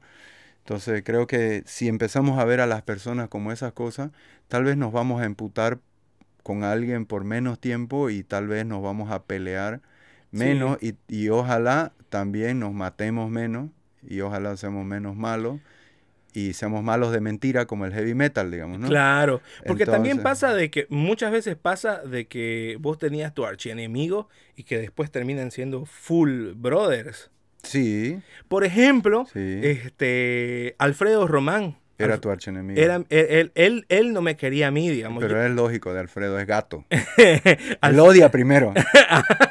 él, él desconfía primero, es un gato. Ajá. Alfredo, hasta donde yo sé, lo he charlado, él, él, él no me quería. Por, ciertas, por ciertos eventos que pasaron, él no me, yo no, no sabía quién era, o sea, no, no registraba y quizás no, no era, era una persona que no estaba dentro de mi cabeza, digamos, pero él sí decía, mm, ese cojudo, que eso, ¿sabes cómo sucedió? ¿Vos te acordás de, de eso? No, no. Ya, hace unos años atrás hicimos un evento que era una protesta artística debido a un impuesto que, o una, unas nuevas políticas de impuestos que iban a afectar directamente a la industria de entretenimiento, entre esos todo lo que tiene que ver con cultura, conciertos, obras de teatro y, y similares. Me acuerdo del, impuesto. Ajá, esto fue el 2011, si no me equivoco. Y, ajá. Y, entre varias personas trabajamos e hicimos un escenario en, la, Manzana, 1 y en la Manzana 1 hicimos eh, un concierto donde eran invitados muchas personas, entonces era un concierto y era... Eh, gratis. Era gratis, cualquier persona iba a ir, entonces era la forma de manifestarse de los gestores culturales, de los músicos, de los teatreros, de los, de, de los, de los malabaristas, de todo, era eh, manifestarse de forma artística. Entonces, una, una pelotudez porque no funciona. No sirve para nada, como se podrá dar cuenta. Las manifestaciones contra impuestos tienen que ser con abogados, no con, shows, digamos. O con, o con, piedras y palos. Bueno, este, la cosa es que, claro, nosotros armamos, muchas personas dieron equipo. Eh, en ese tiempo creo que todavía existía Sony Loom. Sony Loom eh, proveyó de, de, sonido. está, creo que sí, hubieron varias personas que sacaban fotos, otros que pusieron la batería, otros que pusieron parlantes, en fin. Y los músicos y artistas comenzaron a llegar y como era todo improvisado, no había una organización como Te ibas anotando, ¿no? Te ibas anotando y íbamos organizando. Entonces cada músico tenía cierto límite de tiempo para tocar. Sí. Y en ese concierto tocaste vos. Sí. Y también hice un quilombo.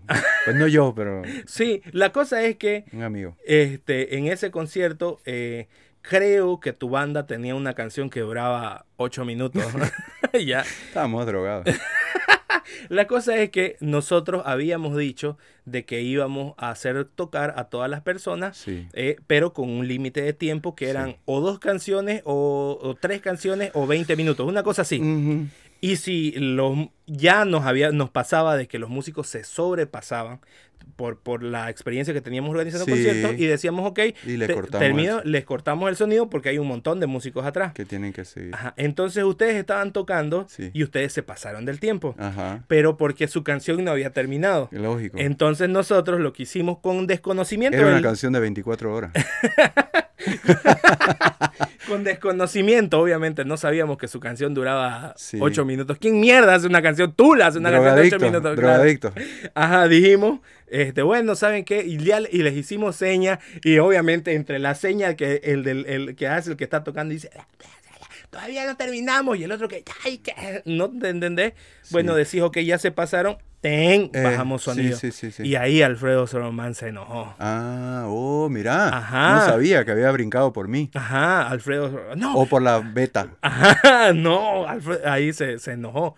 Pero obviamente años más tarde, hoy por hoy somos muy buenos amigos con Alfredo. Sí. Oye, mira, no sabía eso. Pero ¿sabes qué pasó? Que creo que como era una banda bastante introspectiva, digamos así. Mierda, una banda introspectiva. Estábamos, eh, por eso teníamos una, un track de ocho minutos. No sabíamos ni cuánto duraba. Además, éramos improvisados, no era algo que estaba muy programado esa banda. Ah, ya. Era una cosa más bien como de no pagar psicólogo y pagar una sala de ensayo, digamos, ¿no? Este y me acuerdo que entonces nos cortaron la música y no y el que estaba más o menos haciendo como ruidos con la boca quedó así como y ahí nos dimos cuenta y ay puta, ¿qué pasó? Y entonces ahí me acuerdo que estaba Julico y Julico nos dijo este entre que nosotros nos quedamos porque pensamos que era un tema de, conexión. y Julico nos hacía esa seña de, ya, bajen, digamos, y nadie se bajaba y quería hablar, creo, mi amigo, algo así, quería hablar con el control. Entonces al final ya se sube Julico o alguien más y nos dicen, tienen que bajar porque hay un montón de gente que quiere también tocar, digamos, ¿no? Claro, obviamente estaban emputados tal vez de nosotros y nosotros pelotudos no, no, no habíamos captado nada. Ya, claro.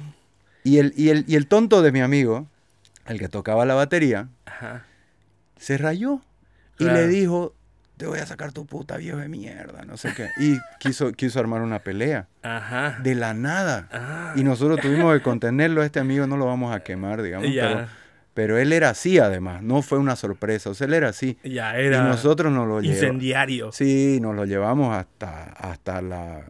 fuera de la manzana 1 le dijimos, oye viejo, ¿qué te pasa? O sea, no, no hagas eso porque no estás representando a, a la banda. Claro. No, es, no está, nosotros no somos así, no vamos a pelear. Claro. Y al otro día salió también en, en Facebook que éramos una banda yema, que habíamos estado tomando trago, ah, que, habíamos, em, que habíamos empañado el, el, el, evento. El, evento pacífico. Ya, claro. Entonces, uff, fue buena propaganda para nosotros. Se hicieron ricos y famosos. Eso. Ajá. Entonces, este... No, y yo le pedí disculpas también a, los que organizaron, a los que nos invitaron, porque sí hubo como una invitación. Sí. Y le pedí disculpas a, Julio también. Andrea participó igual. Andrea bailó, creo. Antes bailó. Sí, sí, sí. Sí. Y, y sí, pues no, siempre tomábamos algo de trago, digamos, ¿no? No, estábamos drogados. pero Quizás un poco, pero es lo de menos. No, nada, cero kilómetros. Eh, habíamos tomado Cuba Libre, así de esas chiquitas, tamaño pequeño, ¿ves? Como estas Coca-Colas deliciosas. Este, así, era, así era la cubita y tomamos una cuba. Cada uno antes de subir, pero porque es nada. Claro, es un Oye, paréntesis, deberíamos tener aquí un, un, un letrerito que diga este, su publicidad aquí. Eso. es verdad. Ah, bueno, y siguiendo con el tema, claro, bueno, ahí está, ¿no? Como a veces tenés situaciones que no pueden ser tan agradables, pero tener la capacidad de reflexionarla, de repensarla, incluso a veces de pedir disculpas y decir, puta, sabes que la cagué, yo no sabía esto, yo tampoco sabía, o yo pensaba de esta forma. ¿Sabes qué? Ah, mira, ahora somos un. Mira, estamos haciendo un podcast y con Alfredo. De hecho, Alfredo me gustaría invitarlo. Sí, me dijo que vos lo invité, que no quiere que yo lo invite. Ah, ya. y cuando vos te vayas a Estados Unidos, yo creo que. Ya, hacerlo con Alfredo. Ajá, lo voy a invitar a Alfredo, para que hablemos, porque hay temas interesantes con Alfredo, ¿no? ¿Viste que, se armó, ¿Viste que se armó un quilombo, en, eh, no un quilombo de verdad, sino un quilombo facebookero como hay miles? Eh, con lo del hueso. Con lo de los huesos. Sí. Sí. Que me parece fantástico. Como artista, yo creo que él debe estar. Vos lo defendiste un poco en ese sentido. y muy claro. Que dijiste que justamente las obras de arte son para eso. Para, Exactamente. Para que la gente las note, las odie, las ame y, le, y le, genere que le genere sensaciones fuertes. Digamos, Exactamente, y que las obras de arte no son no es lo mismo que decoración, porque mucha gente decía que, que si eso le gusta a él que lo ponga en su sala. La obra de arte no es decoración. No es. Decoración es que te compres un, un, un, cuadro de, de, flores. Eh, de flores o del paisaje, del, del, cambita en su hamaca con su tacú y la señora ahí, digamos. Eso es una decoración, ponerla en tu mesa, en, tu eh, comedor. además que peor, peor cuando una obra está catalogada como arte conceptual. Exactamente. O sea, tenemos que ver lo que nos genera como pensamiento, que en ese caso le generó un éxito a Alfredo. Sí. Y una decepción total a la, a la gente que dijo que era feísima. Exactamente. Que, que, no, que por qué estaba eso ahí, tan horrible. Claro, tal nadie Se, nadie se preocupó porque yo creo que tampoco nadie sabe y me parece buenísimo, igual que la, las fotografías que van poniendo en la manzana uno, que le van hablando a la comunidad de a pie, a la comunidad que va en el micro, y le dice, este, y le dice, este, oye, aquí estoy, soy arte, hay otra huevada, vení conoceme, digamos, vení conoceme, soy arte. Y entonces ahí la gente creo que se mete un poco más y, de a poquito creo que nos va, nos va a ir enseñando eso. De nos falta pensar un poquito. Yo, yo siento así, si puedo opinar en, en desde un lugar así de la comunidad, así si puedo opinar por toda la comunidad cruceña, boliviana, mundial, este, digo, no, nos falta un poquito eso. Ahora, ahora la, la, expo de Alfredo, que son los 20 años, cuando ves todas las obras juntas, te das cuenta que hay mucho, más allá de que de, de, lo que ves físicamente, es lo que pensó Alfredo en un momento. Y eso es es oro. Sí. Porque nos hace reflexionar a nosotros mismos y la reflexión es lo que, lo que necesitamos hacer todo el tiempo, que es lo que hemos hablado y es lo que hablamos tal vez siempre aquí. Sí, sabes que lo que necesitamos es menos haters y más diálogo por más, y entre personas que eh, no tienen las mismas los mismos pensamientos. Mm. Eh, creo que el diálogo es súper importante, por más de que no penses igual con la otra persona. Mm. Eh, y yo creo fielmente de que vos podés tener amigos que piensen diametralmente opuesto a lo que a lo que vos pensás y a lo que vos crees y puede ser tu amigo porque las conversaciones son son son interesantes y son enriquecedoras. Ya sea para probar tu punto o sea para repensar tu punto. Sí, o para eh, darle más, más elasticidad también, para no ser dogmático. ¿no? ser dogmático. Por ejemplo, estaba viendo de nuevo, y citando a, Rusarín, independientemente de si te gusta o no te gusta buscarlo, es bueno, Diego Rusarín. Tiene, tiene, pues. tiene, tiene, tiene, buenas charlas y Rusarín recién tuvo una conversación con Chumel, con Chumel Torres. Ya. Y... Eh, y Rusarín es bastante, bastante fuerte, digamos, en, su, en sus pensamientos. Y Rusarín es bastante, gracias, Rusarín es bastante... Eh, eh, debate con, con mucha... Con sus propios argumentos. Y fervientemente. Pero no es una persona, por lo menos hasta donde yo lo poco que he visto de él, no lo veo agresivo o que falta el respeto. Y es fervoroso. Fervoroso. Y lo invita a Chumel Torres y obviamente Chumel tiene unas, unas posiciones y Diego Rusarín tiene otras. Eh, y Diego eh, Rusarín, al ser, al ser una persona muy leída y muy estudiada, este, tiene pues muchos argumentos que quizás eh, disminuyen el argumento de la otra persona.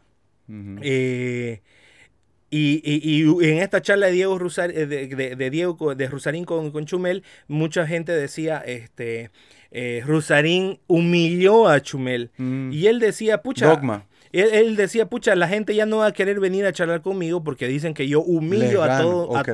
ajá. o te invito para ganarte. Pero lo que estamos haciendo es un diálogo. Estamos charlando, estamos exponiendo nuestros puntos y yo le digo lo que pienso, él me dice lo que piensa. Eso no significa que nos llevemos mal o que hay una mala onda. Después de eso no, pero ¿quién sacó eso, ese titular de humilló? Es que ese titular sale, digamos, de, eh, o de medios de comunicación, no estoy seguro. De un lover, un lover de, Exactamente, o de los mismos fanáticos de internet. Que también los lovers están mal porque eh, son dogmáticos, igual que los haters. Totalmente, esos, aquellos que eh, defienden a capa y espada, digamos, Eso, claro. El lover también es muy peligroso, ¿no? Totalmente peligroso. es una punta de cada extremo, es como un cristiano y un satánico dogmático. Ajá, claro. No sirven más que para tirar la pita para que se suelte, digamos. Claro, y en este momento seguramente hay alguien que dice, yo soy cristiano y no creo lo que está diciendo. Claro, seguramente. o es un satánico, ¿no? Que está diciendo, no sé.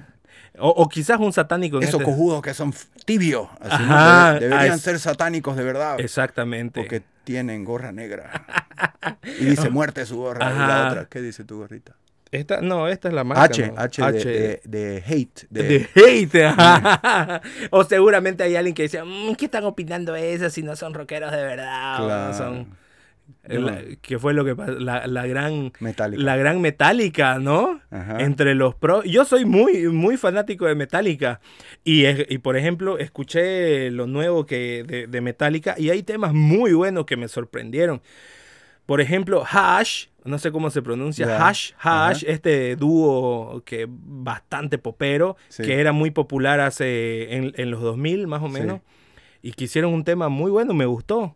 Pero está, digamos, J Balvin, que sabemos quién es J Balvin, lo que toca J Balvin, y estar haciendo un cover de Metallica que es diametralmente opuesto a lo que hace, a lo que hace. Entonces, hubo ahí todo un hate. Hmm. Pero, por ejemplo, a mí el tema de J Balvin no me gustó no me pareció que sea un cover bien ejecutado, mm. eh, pero eso no me no, significa no que lo escuché yo.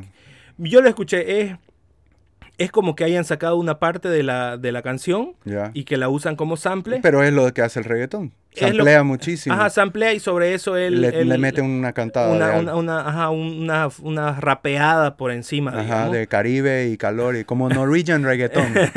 ¿Viste esa canción? No. Norwegian reggaeton. No, ah, claro. Y que, y que están en, lugares que hace frío y no sé. No, en el calor, pero hay eh, black metal. son metalero, black metalero y es como con el ritmo del reggaetón, ¿no? Eh, sí, lo vi, lo vi. Lo vi, eh, yo lo veo así, como una ironía, tal vez. No, no creo que J Balvin sea fanático de Metallica. Creo que ha escuchado Metallica. pero no es y debe ser un referente de cómo volverse pop en una circunstancia muy adversa. Ajá. Porque como el trash metal se vuelve pop.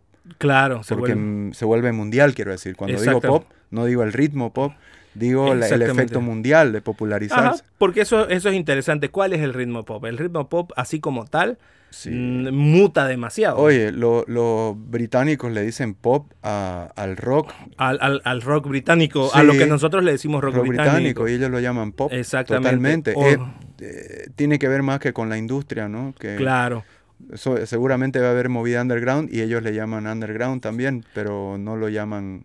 O por ejemplo, o por ejemplo, un, un, un para hablar de pop. Eh, vendría a ser, ¿cómo se llama? Eh, Michael Jackson, ¿no es que tiene su guitarrita? Guitarrita eléctrica, pero es el rey del pop y tiene una guitarra eléctrica. Entonces, ¿qué te hace rock o qué te hace pop? Entonces ahí entra en juego esa discusión. Pero sí, ahí hubo un tema con los metaliqueros y los J Balvineros. Lovers y haters son lo mismo. Lovers y haters. Hay que tener cuidado con ser un muy lover o, un muy hater. Ajá, o muy activista de algo también. ¿Qué opinas acerca de las personas que se vuelven activistas de alguna causa? Hmm. Este, y que, Me imagino que hay peligro igual. En, porque ahorita estoy pensando, cuando piensan activistas, piensan en algo bueno. Pero, sí, generalmente. Digamos, los activistas de la chiquitanía. Correcto. Yo soy un, un pequeño activista pro jaguares, por ejemplo, bien underground, bien underground, no, no, no, no, no publicito ni nada, pero sí hago eh, una pequeña ayuda sí. en pro del jaguar este, no, no creo que sea, pero activistas, por ejemplo, ¿no? Digamos, alguien que está, que va a la chiquitanía y está con el calor y filmando y mostrando la realidad de lo que está sucediendo, tal vez, lo piensa en algo bueno. Ahora, pues hay activismo que es el extremo también seguramente. A, mí, a mí me gusta mucho lo que hace Janis. No sé si lo ubicas. a Janis. De los ríos de pie. Ajá, exactamente. Janis es una activista en este caso de, lo, de, temas políticos eh, en, su amplio espectro, porque también ella está metida en temas de ecología y, otras cosas, porque ah. Ríos de Pie está... Un poco de todo. Está, está en un poco de todo,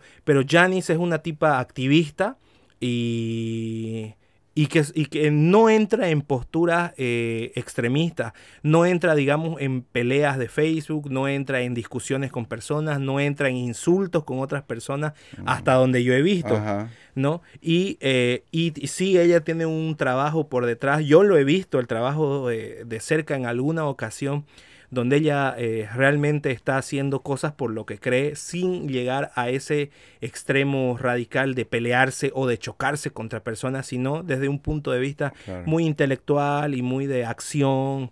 Y me parece... Quizás el extremo sería que un activista pro jaguares empiece a matar gente, digamos, con, adentro del monte con un rifle. Claro, a los que van y matan jaguares, digamos. Eh, claro, podría ser. O hay gente, por ejemplo, que en el monte pone trampas para cazadores de jaguares. Ah, mira, no sabía eso. Y talac, los agarran las trampas o se caen a un pozo. Y chao. Y chao, y los dejan morirse ahí. O sea, como morir perro, así como matas a los jaguares, digamos. Claro. Entonces, bueno, alguien dirá, pues bien por los jaguares, pero, pero también te convertís en otra cosa muy parecida a lo que a lo que estás defendiendo, tal vez, no sé. Siempre, por eso siempre pongo adelante la reflexión. Claro. Y el, el deseo de que la gente desee ser mejor, en el sentido de ser más compasiva, más buena persona y no bronquearse con los demás, tal vez, ¿no? Eso es. Yo mismo, yo mismo hago ese ejercicio, pues, ¿no? Porque soy renegón igual. Me quiero pelear a veces con todo el mundo. ¿Verdad? Claro. Y te pueden tildar de ser un maldito violento, peleón, pleito. Sí, y además pelón, grande, blanco, ya no, neonazi, digamos. Neonazi. no saben que puedo ser un, osito, digamos. Ajá, yo sé que eso puede ser un osito del amor. Yo sé, yo sé también. Pero puedo ser un neonazi también. Oye, nos faltan... ¿Cuánto? ¿10 segundos? No, 16 minutos en teoría. Ya, solo nos miramos fijamente a la cara así por 16 minutos. Hacemos arte conceptual. Como el arte de, ¿qué se llama la tipa esta que se miró durante no sé cuánto tiempo con su ex?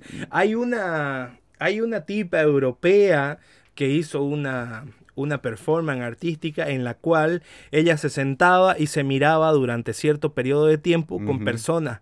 Ajá, y, me acuerdo. Y, lo, y, lo, filman, ¿no? Y se miran. En y es una mesita como esta. Ajá, y se miran, y se miran, y se miran. Y en una de esas eh, se supone que aparece una expareja de, de esta artista y se sienta y se miran y es como que se miran y como que podría deducir de que, de que se hablan una conversación. una conversación amorosa porque creo que incluso ella derrama un par de lágrimas no no no vi esa parte sí. pero, pero puede ser no te conoces tanto con una persona a veces que Ajá, te reencontrás con Y puedes conversar con miradas, ¿no? Sí. ¿Con Frida no te pasa eso? Sí, obvio. Claro. Que uno mira y tin, tan, tan, Claro.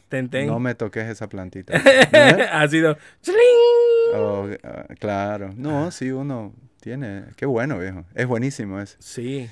Y ella tiene igual otra, otra performance que es interesante donde ella puso en una mesa diferentes objetos, desde objetos inofensivos hasta objetos que pueden hacer daño.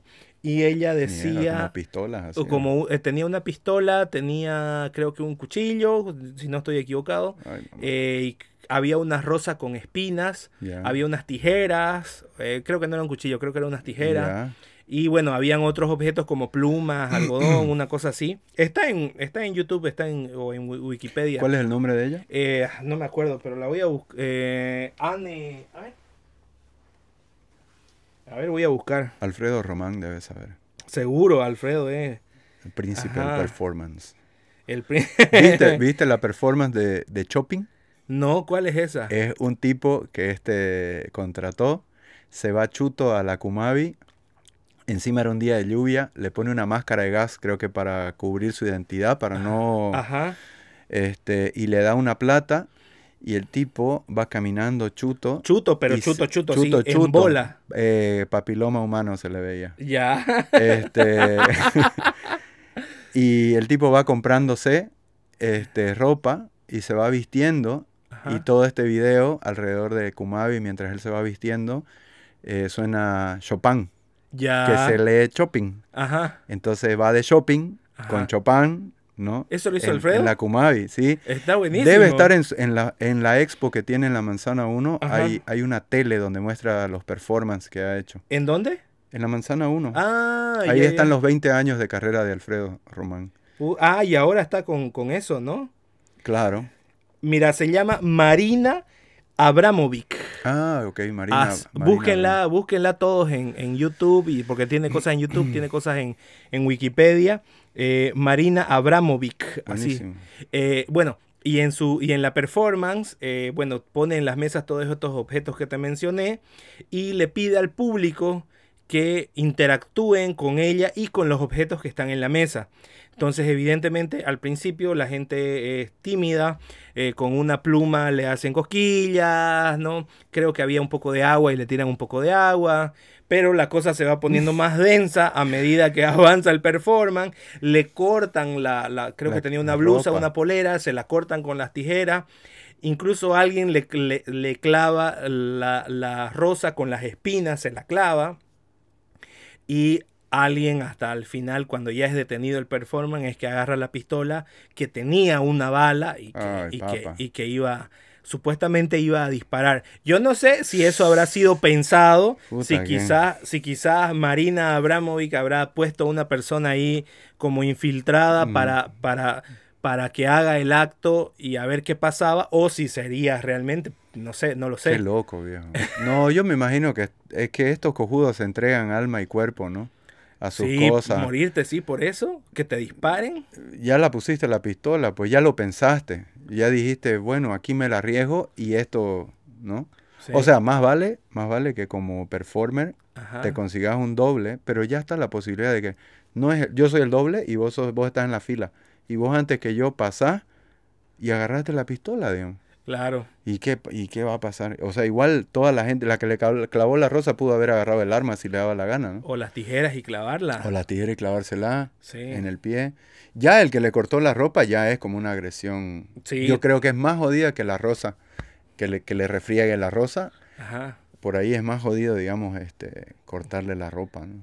¿Qué te puedo decir? De arte, claro, no podemos opinar. No podemos opinar. Yo, yo no tengo idea, no sé, es muy chistoso. No, tiene que venir Alfredo, ¿no? A contarnos. porque encima Alfredo tiene, tiene performance y tiene, tiene instalaciones muy interesantes, ¿no? Sí, la, la, silla del presidente. La, silla del presidente. Que debe ser la que más le gusta a la gente. Sí. Eh, el contexto creo que no, no todo el mundo lo, lo debe entender. Ajá. Este, pero así tiene unas obras malditas, ¿no? O el, los dos rifles enfrentados con un espejo, ¿viste? No lo vi ese. Hay dos rifles y hay un espejo en medio. Entonces, cuando vos te pones en la posición del disparador, te estás disparando a vos mismo.